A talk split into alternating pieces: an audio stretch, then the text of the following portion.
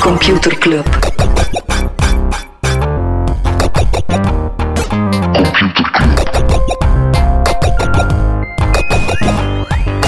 Computerclub. Hey Smollie. Hey Freddy. Welkom terug. Welkom bij Computerclub, een wekelijkse podcast over technologie. Iedere aflevering selecteren Frederik en ik een interessant artikel en brengen we een feitje over technologie met ons mee. Ja, en voordat we starten, een dikke merci aan iedereen die Computerclub gedeeld heeft. Al dan niet zuiver gedreven vanuit het vooruitzicht om coole stickers te krijgen. Dat kan ons eigenlijk niet veel schelen. We zijn al blij dat je het deelt. We wachten momenteel nog op een lading verse stickers. En we bekijken hoe dat we de postoperatie op de rails moeten krijgen. Via drones. Via drones bijvoorbeeld. Is met de mensen van Google X gaan praten. Maar verwacht ze dus binnenkort in je bus. En we zullen het goed maken door er een foto bij te steken van Smollie toen dat hij nog lang blond haar had. Al dan niet waar. Aan jullie om het uit te zoeken. Kunnen we wel iets photoshoppen. Ja, Smollie, je hebt iets interessants gelezen deze week. Dus ik heb een artikel gezien op TechCrunch. Ja, waarschijnlijk wel niet onbekend. En daarop stond dat Twitter met nieuwe functies aan het experimenteren is. Dat is eigenlijk naar aanleiding van een tweet van Jack Dorsey, de CEO van het bedrijf, die zei, kijk, dit is waar we momenteel aan het bouwen zijn. Dat zijn 2 nieuwe functies die hij wil integreren. En het een daarvan gaat mensen makkelijker maken om bepaalde conversaties op Twitter te groeperen, door tweets die over één bepaald onderwerp handelen, om die samen te brengen. Ja, en een beetje zoals op een forum dan eigenlijk. Ja, een beetje zoals op Facebook, zodat de mensen die op elkaar reageren, dat duidelijk onder elkaar staat. Ja. Een tweede functie, die gaan mensen tonen wanneer de anderen online zijn, of wie er wanneer online is. Ja, dus een beetje de meest irritante feature van Messenger en WhatsApp enzovoort. Ja. Het feit dat mensen eigenlijk onmiddellijk kunnen zien waarom dat je al dan niet aan het antwoorden bent, dat lotst dat ons nu ook op Twitter te wachten. Ja, inderdaad. En ik denk dat Jack Dorsey had gehoopt dat mensen er heel blij mee zouden zijn, maar integendeel, net als heel veel anderen denk ik ook, what the fuck, waar zijn jullie mee bezig, jongens? Er zijn zoveel interessantere of nuttigere dingen die Twitter zou kunnen doen en dan nog blijven ze met van dit soort futures afkomen. Oké, maar Smollie, voordat je hier met deze turbotaal verder doet, 2 stappen terug. Mm-hmm. Wat is er mis met Twitter? Wel een heleboel, en ik denk aan de reacties van mensen op die tweets van Jack Dorsey te zien, is iedereen er wel van overtuigd dat er Twitter een heel toxische plaats is geworden, waar veel trolls en ja, zelfs echt extreemrechtse nazi's een beetje hun platform daarvan gemaakt hebben. Ja, ik had zelf gehoord dat een van die trolls intussen zelf president van Amerika geworden is.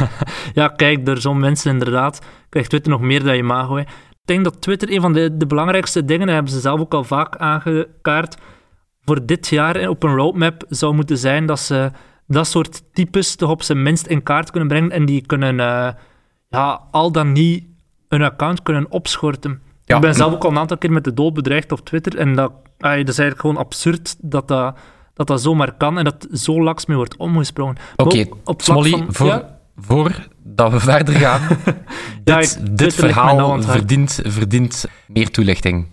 Waarom lijkt me met de dood bedreigd? Ja. Dat is echt de meest uiteenlopende reden, hoor. Dat is echt maar 1 keer proberen iets kritisch te zeggen over een zekere BDW uit Antwerpen. En je krijgt de meest gehoorde troep over je heen. Ja, het is niet zo van, wow, jij en je podcast, je jingles zijn te cool.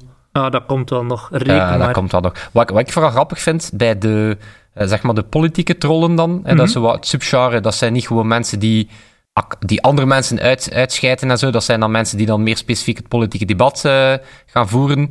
Wat ik zeer grappig vind, is dat die dan in hun Twitter-bio, dan zetten ze effectief dat ze ooit al eens politieke troll genoemd zijn door Joël de Cugulaar of Bart van Eekhuid. Dus dat is dan echt een soort trofee van ik ben wel degelijk een echte troll. Ja, wel. Maar ik denk dat naast die trolls, dat is het belangrijkste onderwerp waar dat Twitter op zou moeten focussen, ook op vlak van de user experience, waar dat ze nu dus mee aan het sleutelen zijn, nog heel veel aanpassingen mogelijk zijn of nodig zijn. Heel veel mensen verlangen terug naar de chronologische tijdlijn. En als je nu ziet, is die tijdlijn een beetje zoals bij Facebook, met een algoritme die bepaalt wat is er relevant en wat niet. Ah, maar daar ben ik niet helemaal akkoord, Smollie, nee? Omdat ik denk dat je het inderdaad wel correct zegt, is wat een beetje het probleem was aan Twitter, is dat ze eigenlijk nooit volledig doorgebroken zijn bij het hele grote publiek.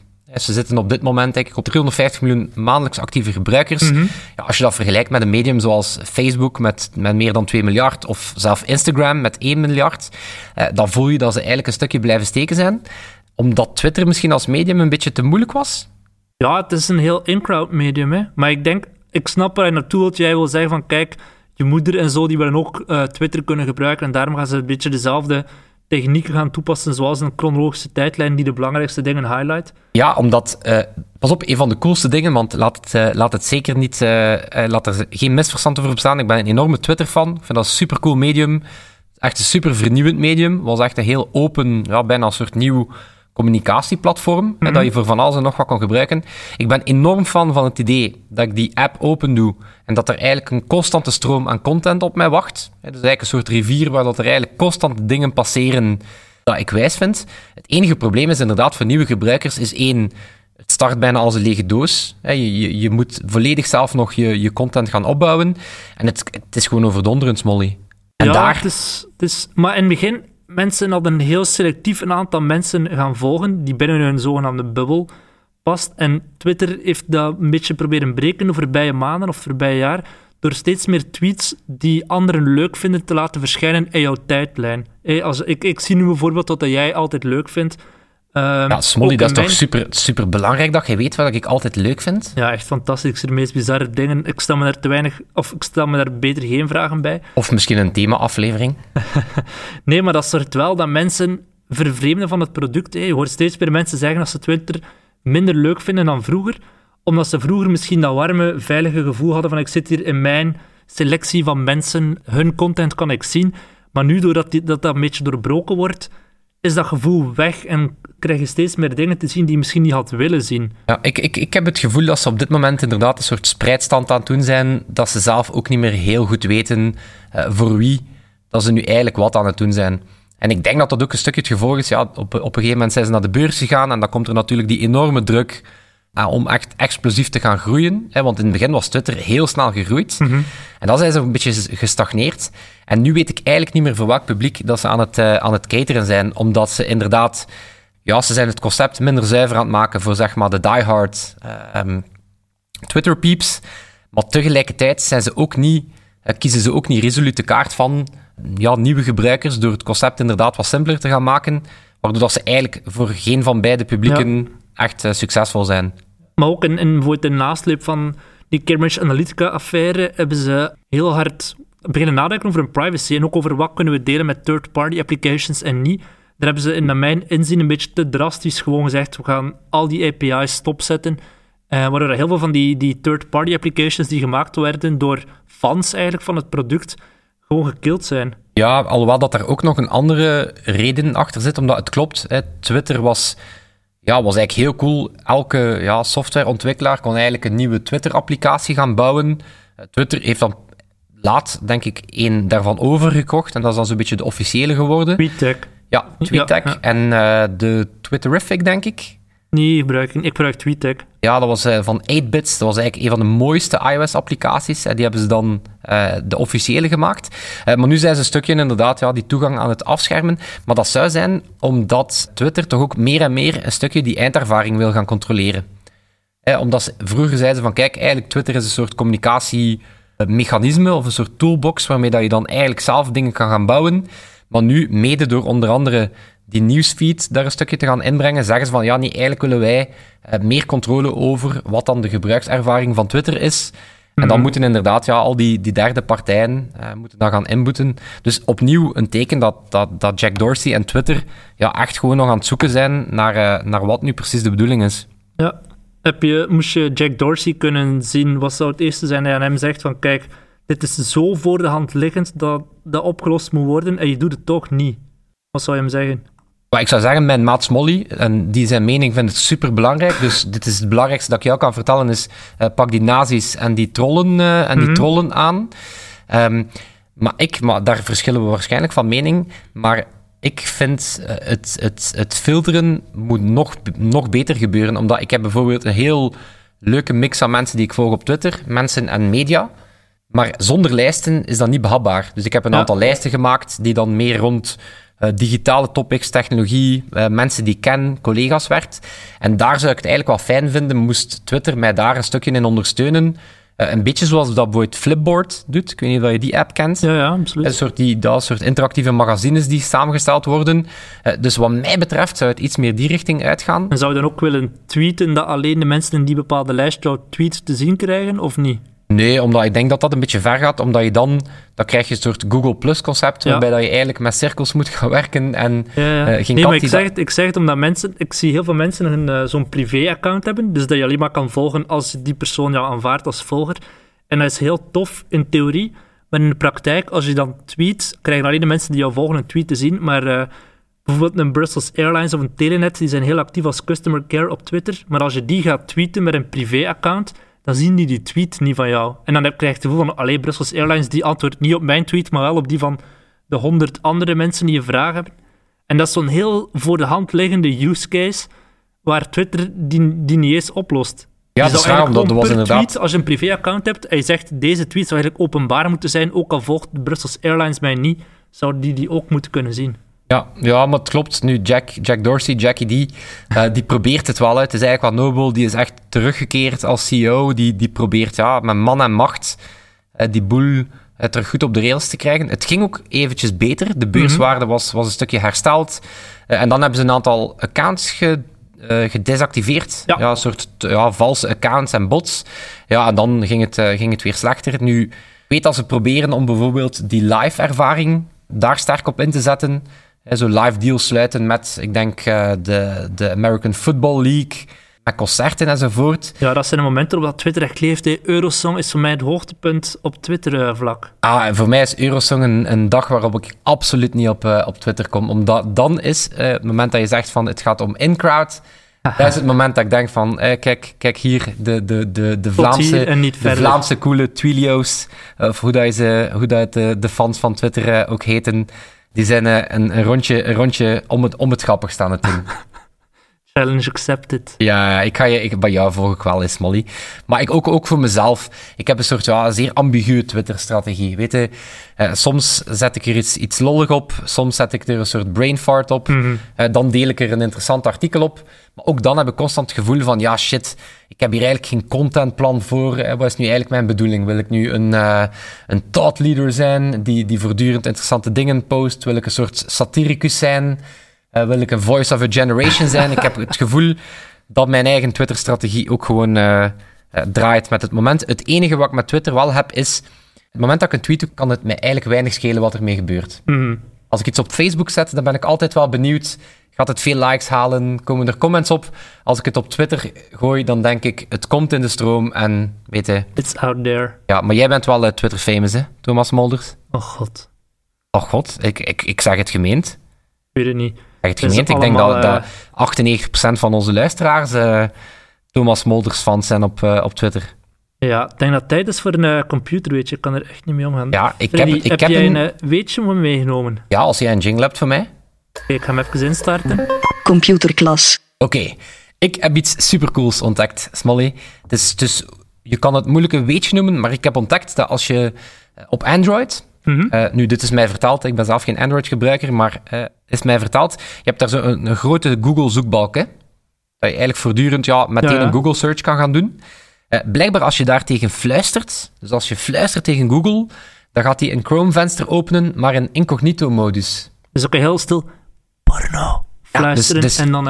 Ja, inderdaad ook incognito-modus, privacy-modus genoemd. Waarschijnlijk 99,6% gebruikt voor porno. Of zoals ze zelf die feature aankondigen, als je een verlovingsring zoekt voor je vriendin bijvoorbeeld. Ja, natuurlijk. Maar ik vind het wel cool. Ik vind een mooie, wat ze dan een attention to details noemen, vind ik het wel een echte heel coole. Zijn er zo nog? Ja, ik weet dat Google staat er uiteraard heel bekend om, niet? Ja, je hebt er bijvoorbeeld... Ik weet niet of dat je de Chrome-dinosaurus kent. Als je zo het internet niet laat, dan komt die dino van Page Not Found. Of ja, en als je dan op spatiebalk duwt, dan kan je eigenlijk een soort spelletje spelen met die dino. Klinkt heel vies, maar ik heb het al gespeeld, dus ik weet inderdaad... Ja, of inderdaad, in Google Search. Je kan bijvoorbeeld, stel dat je voor een leven of dood vraagstuk komt, of een moeilijke beslissing. Je kan bijvoorbeeld aan Google Search of Google Assistant, als je dan je stem gebruikt, kan je perfect vragen om kop of munt te doen. Nice, en doe je dat? Door gewoon te zeggen kop of munt. Okay. Of je kan zeggen, is het leven Google, zo simpel. Dobbelstenen, en dan gaat hij eigenlijk gewoon de dobbelstenen rollen en je vertellen wat de uitkomst was. Ah, cool, ik ga dat straks een keer proberen. Ja, of je kan Google Assistant ook vragen voor applaus. Ik weet nog, vroeger als kind kon je Google een barrel roll laten noemen. Dus gewoon typen doe een barrel roll en dan kantelde die helemaal... Ja, cool. Je kan ook OXO spelen in Google Search. En doe je die? Ik denk gewoon OXO typen. Oké. Ja. Oh, Smollie, je Google Assistant, werkt die? Als je die nu oproept... Nee, mijn gsm staat op vliegtuigstand. Ik heb professional. Vliegtuigstand op iOS, dat is dan eentje voor de Apple-vrienden. Als je je iPhone in vliegtuigmodus zet, het moment dat je de airplane mode afzet, dan gaat dat kleine vliegtuigje dat je bovenaan ziet, dan gaat dat wegvliegen. Alleen al daarvoor zou ik €1.000 aan de telefoon geven. Ja, €1.150 en dan krijg je... of nog zoiets, dat is dan de reden dat die schermen altijd beter worden. Het icoontje van je klok, van de applicatie van je klok, dat heeft een kleine secondenwijzer. En die gaat effectief in real-time mee. Zalig. Of nog eentje om het af te leren. De Google Maps, als je daar een adres intypt en dat adres is langer dan 5 uur stappen, denk ik, dan verandert dat wandelicoontje, dus dat icoontje van een mannetje die aan het stappen is, dat verandert dan naar een mannetje die aan het stappen is, maar met een wandelstok en een rugzak aan. Oh, cool. Ja. Al die dingen doen mij zo wat denken. Als, vroeger speelde ik Rollercoaster Tycoon en als er dan een ballonnetje wegvloog en ik klikte daarop, dan ontplofte dat. Oeh. Smollie, aangezien dat ik weet dat jij ook Pokémon Go speelt... Blijkbaar kan je op Yelp ook plaatsen filteren op basis van de nabijheid van Pokéstops. Oh. Ja, dat is ook een mooie. En dan nog eentje, dat is eentje die kwam mis in de laatste Apple laptops. Vroeger had je een ledlampje aan de zijkant van je MacBook. En als je je computer in slaapstand zette, dan ging dat ledlampje zo zachtjes in- en uitademen. Totdat het eigenlijk gewoon aan het slapen was. Oh, cute. Cute, hè? Smollie, over gaming gesproken... 1, omdat ik weet dat je fan bent van gaming. 2, omdat ik weet dat je fan bent van conversational segways. Ik heb een artikel mee over gaming. Oh, spannend. Vertel. Aha. Ja, het is wel het volgende. Het is onder andere mijn buddy Demis, die het ook een stukje deelde. Overwatch, het bekende spel van Blizzard, die halen op straffen van de Belgische overheid lootboxes uit hun spel. Lootboxes zijn van die... Ja, hoe vat je dan weer precies samen? Ja, het gaat eigenlijk om lootboxes en microtransacties. Microtransacties, dat is zo'n typische... dat je dan via aankopen in het spel extra middelen kan krijgen. Je bent een kasteel aan het bouwen en dan kan je bakstenen of houten planken kopen. Dat soort toestanden. Of bessen voor je smurfendorp. Lootboxes, dat zijn dan eigenlijk een soort kindersurprises... met dingen voor in het spel te gebruiken. En weet je voor dat erin zit, of niet? Nee, en daar gaat het dan om. Het is de Belgische Kansspelcommissie. Niet enkel de Belgische, ook de Nederlandse, ook een aantal Amerikaanse staten die het een stukje aanklagen. Dus wat gebeurt? Je krijgt dan zo'n een koffer en daar zit dan iets leuks in, maar je weet nog niet wat. Wat betaal je? Daar gaat het dan om. Dan betaal je eigenlijk voor die lootboxes... En dan weet je niet wat je krijgt. En dat zou dan verslavend gaan werken. En op die manier zijn we eigenlijk de jeugd spelenderwijs naar casino's aan het... Dat doet mij echt wel denken aan toen ik vroeger, of eigenlijk nu nog altijd, Pokémon-kaarten kocht. Dan koop je er ook gewoon een pakje en je weet niet hoe dat erin zit, toch? Want dat is gewoon een digitale variant daarvan. Ja, of het is eigenlijk een soort digitale variant van een chiclettenbak. Als je wil. Maar toen kan je eigenlijk wel nog door die chiclettenbak zo wat kijken en dan zag je er wel zo'n beetje de speelgoedjes in zitten. Dus het is een gemengde discussie. Er zijn voorstanders en tegenstanders. In principe zou daar niks mis mee moeten zijn. In principe gaat dat heel vaak om zuiver cosmetische items. Dus wanneer is het slecht? Wanneer dat je het nodig hebt om te winnen. Ja. Wanneer dat je die boxes nodig hebt om het spel überhaupt te kunnen spelen. Wat veel van die... gratis spelletjes op je smartphone doen, zonder dat je ervoor betaalt. In de vorm van die boxes kan je eigenlijk weinig doen. Dus als het gaat over zuiver cosmetische items, een leuke skin of een toffe hoed voor je personage, is er eigenlijk niks mis mee. Nu, ook dat is een dunne lijn, want bijvoorbeeld Battlefront 2... Star Wars Battlefront? Ja, natuurlijk ken ik het. Dat kwam enorm onder vuur. Het is denk ik zelf die casus die een stukje de wereldwijde... verontwaardiging inzetten. Want daar had je bijvoorbeeld... Dan kon je met al die Star Wars-helden spelen, maar wat is de grootste Star Wars-held? Voor mij Wicket the Ewok, maar het zal wel een... Wie zal het zijn? Ja, dat is natuurlijk de Smollie der Star Wars-personages. Vader. Darth Vader.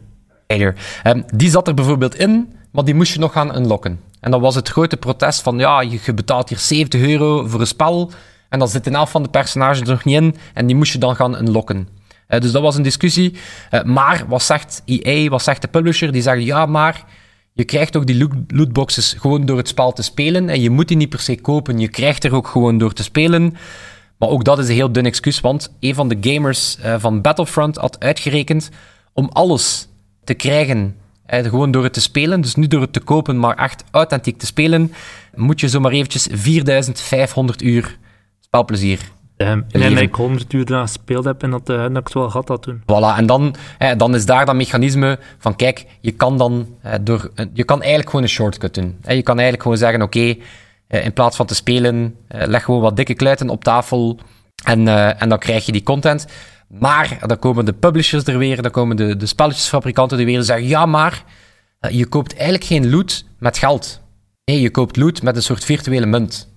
Ik denk, in Star Wars is dat dan een kristal, of dat zijn dan coins, of dat zijn dan smurfenbessen, ik weet het niet. Dat zijn voetballen in FIFA, I don't know. Maar dat is natuurlijk een heel dun excuus, want die munten koop je dan wel degelijk met echt geld. Ja. Dat is dan eigenlijk het omzeilen van de wetgeving. Die uitgevers weten dat wel degelijk. Het moment dat je die lootboxen echt zou gaan kopen, weten ze ook dat ze in de problemen komen. Maar ze zeggen ook van, ja, je moet dat niet doen. Je kiest daar zelf voor. Je kiest zelf of dat je die lootboxes wilt of niet.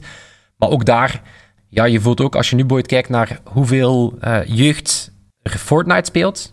Mm-hmm. Ben jij Fortnite, Smollie? Nee, ja, ik ken het spel uiteraard, maar ik speel het echt niet, want ik wil echt niet afgemaakt worden door de 7-jarige, dus... Ja, inderdaad. Maar dat is bijvoorbeeld dat spel kan je gratis gaan spelen. Nu, dat maakt miljarden en dat verdient eigenlijk miljarden door ja, allerhande coole kostuums of dansmoves. Nu, opnieuw, die zijn niet nodig om het spel te winnen, maar je voelt ook wel aan dat het je coolfactor enorm beïnvloedt. En dan zijn we eigenlijk een beetje terug naar de speelplaats vroeger van misschien had je wel een schooltas, een boekentas die cool was, maar als iedereen daar dan met een coole e-spec rugzak rondloopt, ja, dan sta je zo onder druk.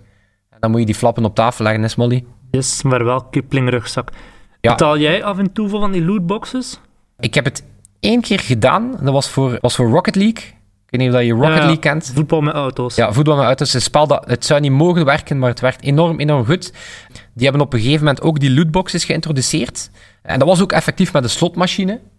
Dus je zag ook echt zo wat er potentieel in die koffer zat. En dat kwam dan voorbij totdat de teller afliep en dan wist je wat je kreeg. Ik heb dat gedaan omdat ik heb dat spel ook gratis beginnen spelen, omdat het gratis op PlayStation Plus stond. Ik was daar enorme fan van. Ik had daar uren mee doorgebracht. Was ook een heel sympathieke developer. Dat was de eerste keer dat ze een eigen game uitbrachten. Dat was een gigantisch succes. Dus in het kader daarvan... En er zat zo'n supercoole Miami Vice-achtige skin in voor op mijn dikke Testarossa, Lamborghini, whatever...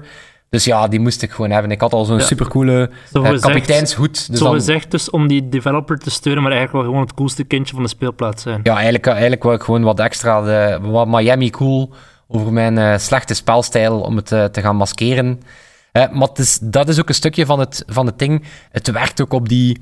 Ja, het werkt op dat verslavende. Het werkt op die, wat ze dan een variabele beloning heten. Ja, vooral als je inderdaad een echt voordeel in het spel gaat krijgen, als het niet puur esthetisch is, maar als je echt kan... bochten afsnijden en het spel sneller uitspelen omdat je betaalt, dan zijn we er sowieso op tegen. Maar als het natuurlijk om cosmetische items gaat, het is ook niet super onschuldig. Super benieuwd naar jullie mening trouwens. Ik weet dat hier een aantal fervente gamers onder zitten. Ik weet, Demis, ik weet dat jij een enorme mening hebt over wat Blizzard met Overwatch gedaan heeft, met je koffers. Thijs Bastiaans, ik weet ook dat je luistert. Ik weet ook dat je daar zeker iets over te zeggen hebt. Deel het zeker met ons. Een coole tip dat ik gelezen had in een artikel van Wired. Die hadden eerder dit jaar, onder andere naar aanleiding van de vrienden van de Belgische Kansspelcommissie, een artikel erover geschreven. En dat was een gamer die aangaf van, kijk, ik ben daar verslaafd aan geworden. Ik gaf honderden euro's per week uit aan allerhande dingen in FIFA of in Overwatch. En die had dat dan aan zijn vriendin verteld. En die hadden dan samen een leuk alternatief gevonden. Die kreeg echt fysieke cadeautjes. Dus die stak allerhande fysieke leuke cadeautjes of tractaties in doosjes. En het moment dat hij sportte of hielp in het huishouden, dan mocht hij eigenlijk een cadeautje kiezen. Dan kreeg hij een echte lootbox. Dat was dan een stuk chocolade of een zoen op de wang. Ja, dus vandaar iedereen die met een probleem zit, ga gewoon naar een chiclettenbak. Zorg dat je van die chiclettenkokers hebt. Steek daar dan leuke cadeautjes in en maak het huishouden een spel. Oké, en on that note, ik denk dat het tijd is om af te sluiten. Voilà. Iedereen bedankt om te luisteren. Dikke merci aan onze dikke vriend Sebastiaan voor ons te helpen met het geluid. Nogmaals bedankt aan iedereen om Computerclub te delen. We zijn super content met alle vrienden die we in ons clubje bijkrijgen. En dan zien we jullie, of horen we jullie, of praten we met jullie volgende week. Tot dan.